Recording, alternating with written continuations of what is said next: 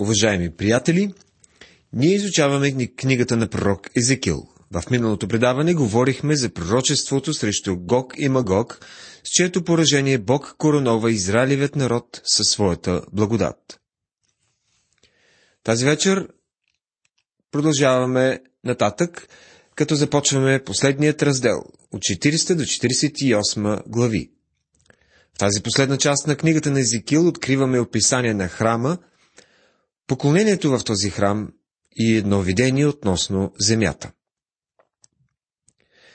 Глави 40 до 42 съдържат описание на храма, който ще бъде издигнат някога. Някой смята, че това е описание на храма, който ще бъде издигнат през хилядогодишното царство – Този храм те вярват, че ще бъде тук на земята за евреите, а вечният адрес на вярващите езичници ще бъде на мястото описано в Откровение 21 глава, Новият Ерусалим. Те се позовават на нещо, което Йоанн ни казва за този град, и то е следното. И храм не видях в него, защото неговият храм е Господ, Бог, Всемогъщият и Агнето. Затова те смятат, че църквата ще бъде на място, където няма да има храм. Според други пък, с тези глави се описва благоденствието на еврейската религиозна общност, сяйното величие на Соломоновия храм в най-добрите му години, та пленниците с това видение да видят какво са загубили. Такова тълкование не звучи съвсем правдоподобно. Много други тълкователи в далечното минало и днес са признавали, че не могат да го обяснят задоволително. Но що ме трудно разбираемо, значи трябва смирено да потърсим смисъла му, да го изучим доколкото успеем и да извлечем максимално познание. Както казва Матю Хенри, ако пък се отчаяме, че не сме в състояние да преодолеем многобройните трудности, слава Богу, спасението ни не зависи от това. И все пак онова, което ни е нужно, е казано достатъчно ясно. Това е видение на един величествен храм, предадено в тези три глави, които Бог взема в свое владение. След това се наставляват свещениците, които ще служат в храма.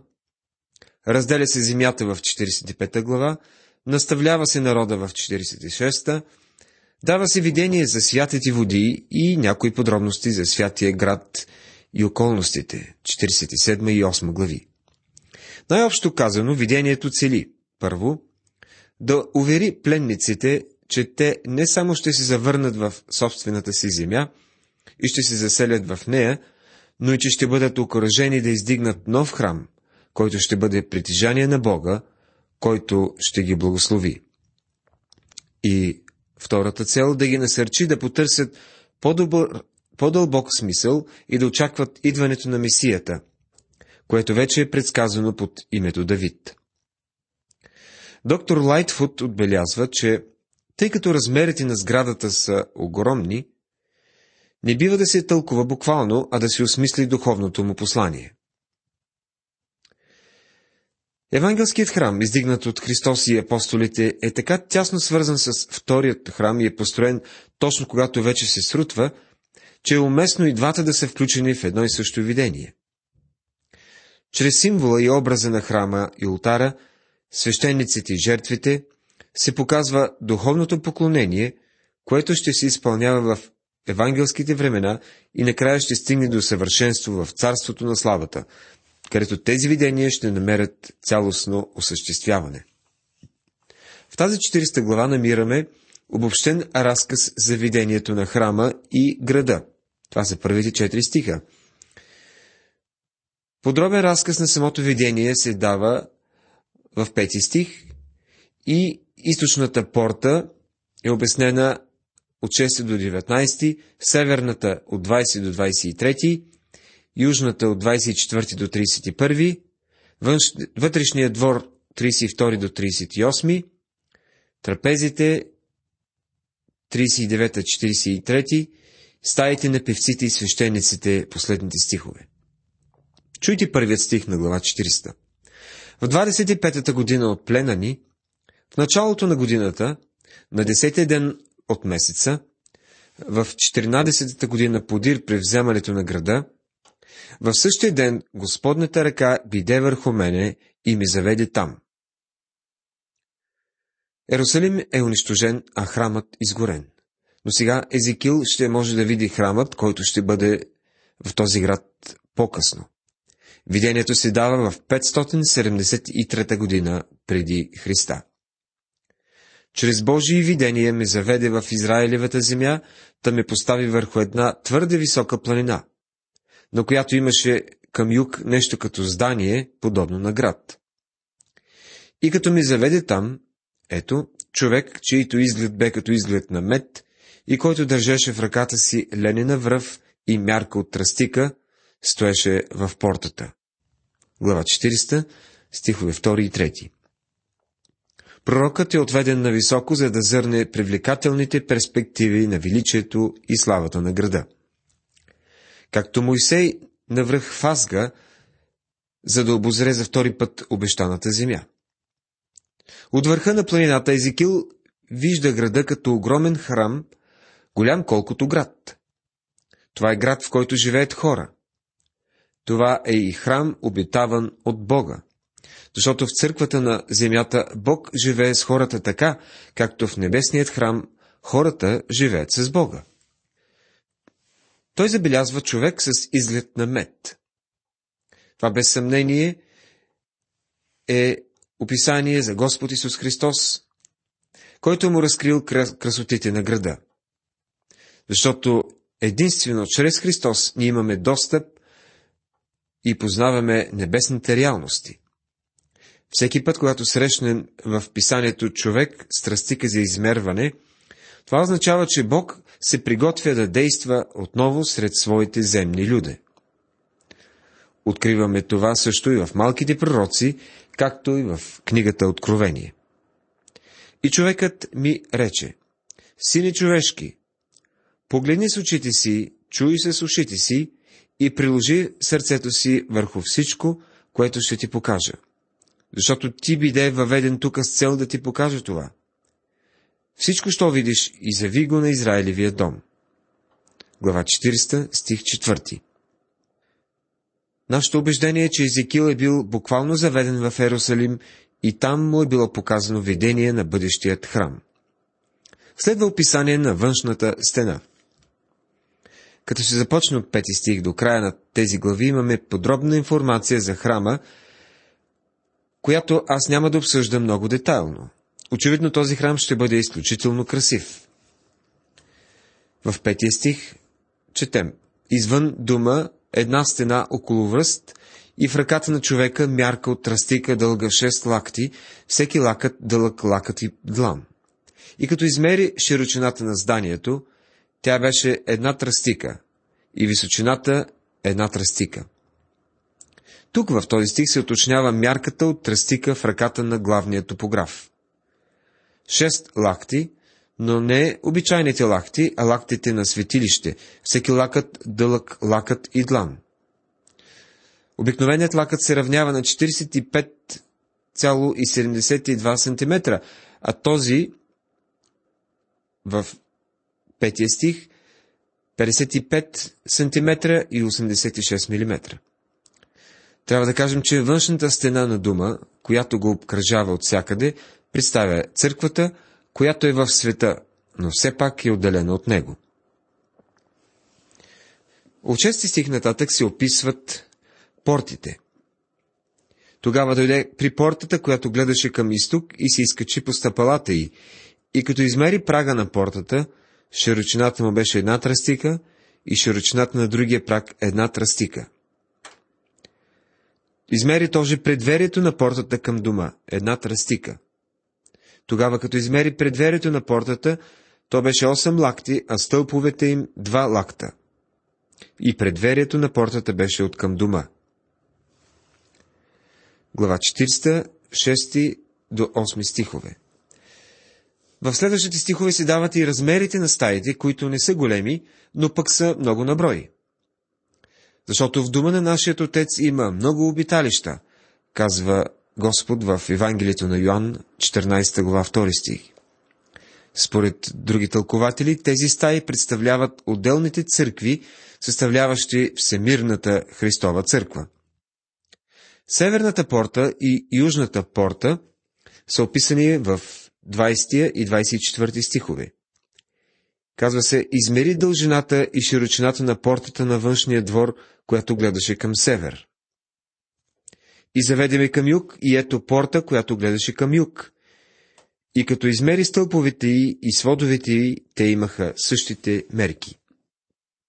От изток ще влизат прочутите с богатства и мъдрост хора, а другите порти, от другите порти ще влизат по-бедните и не толкова цивилизовани народи. Само за сравнение, новият Ерусалим, описан в Откровение 21 глава, ще има 12 порти, защото от цял свят ще се стичат хиляди по хиляди. Следва описание на вътрешният двор. Портите на вътрешния двор са точно подобие на портите на външния двор. Разликата е само в броя на стъпалата – 7 за външния и 8 за вътрешния двор. В 41 стих се описват трапезите. Те са 8 на брой и се намират в предверията към вътрешният двор. На тях се колят жертвите. И в предверието на портата имаше две трапези от сам и две трапези от там, на които да колят всеизгарянето, приноса за грях и приноса за престъпление. Четири трапези имаше отсам и четири трапези оттам при страните на портата. Всичко осем трапези, на които колиха животните. Тук виждаме, че системата на Моисеевия закон ще бъде възстановена, макар и не съвсем точно, като наново бъде въведена левитската литургия и всеизгарането, приноса за грях и приноса за престъпление. За нас тези трапези символизират многобройните духовни жертви, които следва Божите чеда да пренасят непрестанно. Следва описание на стаите на певците и свещениците. И извън вътрешната порта бяха стаите на певците във вътрешния двор, който бе на страните на северната порта. И лицата им бяха към юг, а една от тях на страната на източната порта гледаше към север. Книгата на пророк Езекил, глава 40, стих 44. Разбираме, че в храма ще има също музиканти и певци, защото хвалението на Бога никога няма да престане. И рече ми, тая стая, която гледа към юг, е за свещениците, които се грижат за дома, а стаята, която гледа към север, е за свещениците, които прислужват около ултаре. Те са потомци на Садока, които измежду ливиевите потомци се приближават при Господа да му служат. И като измери двора, дължината му беше 100 лакти и широчината му 100 лакти. Беше квадратен и ултарът беше пред дома. Глава 400, 45 до 47 стихове. Отново вниманието ни е привлечено от факта, че ще има ултар за принасяне на жертви – който е ходил в Ерусалим и е могъл да посети хотел Светата Земя, знае, че там има миниатюрно копие на града, какъвто е бил в дните на цар Ирод и Господ Исус. Всъщност моделът е доста голям и ако го разглеждате внимателно, ще видите, че в него няма ултар. Бяха го пропуснали. Ортодоксалните евреи малко се притесняват от, ултара, а по-либералните изцяло искат да се отърват от него. Но в храма по време на хилядогодишното царство ще има ултар. Глави, глави 41 и 42 продължават да се занимават с описание на храма, което създава толкова трудности на тълкователите. Дават се подробните размери на стълбове, стените, вратите, размерите на святото и най-пресвет при святото място. Най-святото място е точен квадрат. В четвъртия стих се казва, като измери дължината му, беше 20 лакти и широчината 20 лакти, според широчината на храма. И рече ми, това е пресвятото място. Знаем от книгата Откровение, 21 глава 16 стих, че новият Ерусалим също представлява точен квадрат, Точният квадрат означава непоклатимост. Описанието на стаите изглежда наистина сложно и заплетено. Многото стаи са за тези, които са се посветили на Бога, подобно на Анна, която не се отделяше от храма нощем и денем. Евангелие от Лука, 2 глава, 37 стих. Коридорите между стаите говорят за това, че обитателите се нуждаят от общуване, от срещи и споделяне. Защото всички ние сме създадени да общуваме. Измерването на тайнственият храм в края на 42 глава идва да ни покаже докъде се простира святата земя, по която стъпваме. Във всички посоки тя се е простирала на 500 тръстики, което ще рече, че в четирите посоки се простирала на близо 2 километра. Площа на храма е тъй обширна, за да ни покаже колко на широко ще се разпростре църквата през вековете. В Божиите дворове има място за много-много езичници. Ще примерим към глава 43. Там се описва поклонението в храма. От глава 43 до 46 се описва поклонението в храма. Докато разглеждаме храма, ние не бива да забравяме, че, че през последните години от съществуването на Соломоновия храм, Господната слава, Божието присъствие е липсвало. Но тук в 43 глава славата се въз... завръща в храма и докато разглеждаме поклонението в храма, онзи, комуто Израел се покланя, е вече в храма. И това е самият Господ Исус Христос. После ме заведе при портата, която гледа към изток. И ето славата на Израилевият Бог идеше от източният път. Гласът му бе като глас на много води, и светът сияеше от славата му. 43 глава, стихове 1 и 2. Божията слава идва от изток и изпълва храма. Това е завръщането на Христос на земята и Той донася видимата Божия слава със себе си. А когато дойде за първи път във Витлеем преди повече от 2000 години, славата не е била с него. И Господната слава влезе в дома през пътя на портата, която гледа към изток. 43 глава, 4 стих. Очевидно Господ ще дойде от изток. Ние ще разгледаме отново това в 44 глава. От 13 стих нататък се описва ултарът на храма, който сам по себе си е загадъчен. И ето мерките на ултара в лакти, като се смята лакът, един лакът и длан. Дълбочината му да бъде един лакът и первазът му около краищата му една педа. Това ще бъде основата на ултара. И горната част на ултара да бъде 4 лакти висока, а от огнището на ултара нагоре да има 4 рога. И огнището на ултара да бъде 12 лакти на длъж и 12 на шир, да образува квадрат с четирите си страни. Стихове 13 до 16. Тук се описва един загадъчен ултар. Загадъчен, защото Христос е нашият ултар. Ние знаем, че след завръщането си от плен, евреите имали ултар много преди да се здобият с храм. Книгата на Ездра, 3 глава, 3 стих. Но този ултар е ултар в храм. И 19 стих се казва така. На левитските свещеници, които са от Садоковото потомство, които се приближават при мене да ми служат, казва Господ Йова, да дадеш юнец в принос за грях. Този пасаж се занимава с поклонението в храма. Принасените жертви ще бъдат за възпоминание. Те ще припомнят онова, което Христос е извършил на кръста, тъй както приносите в Стария Завет предвещаваха Неговата жертва. Уважаеми приятели, Езекил започна книгата си с видението за Бога в равнините на Вавилон. В края на книгата си той завършва с видение за Бога, който се връща в слава в новия храм. Тази вечер ние изучавахме глава 40 до 43.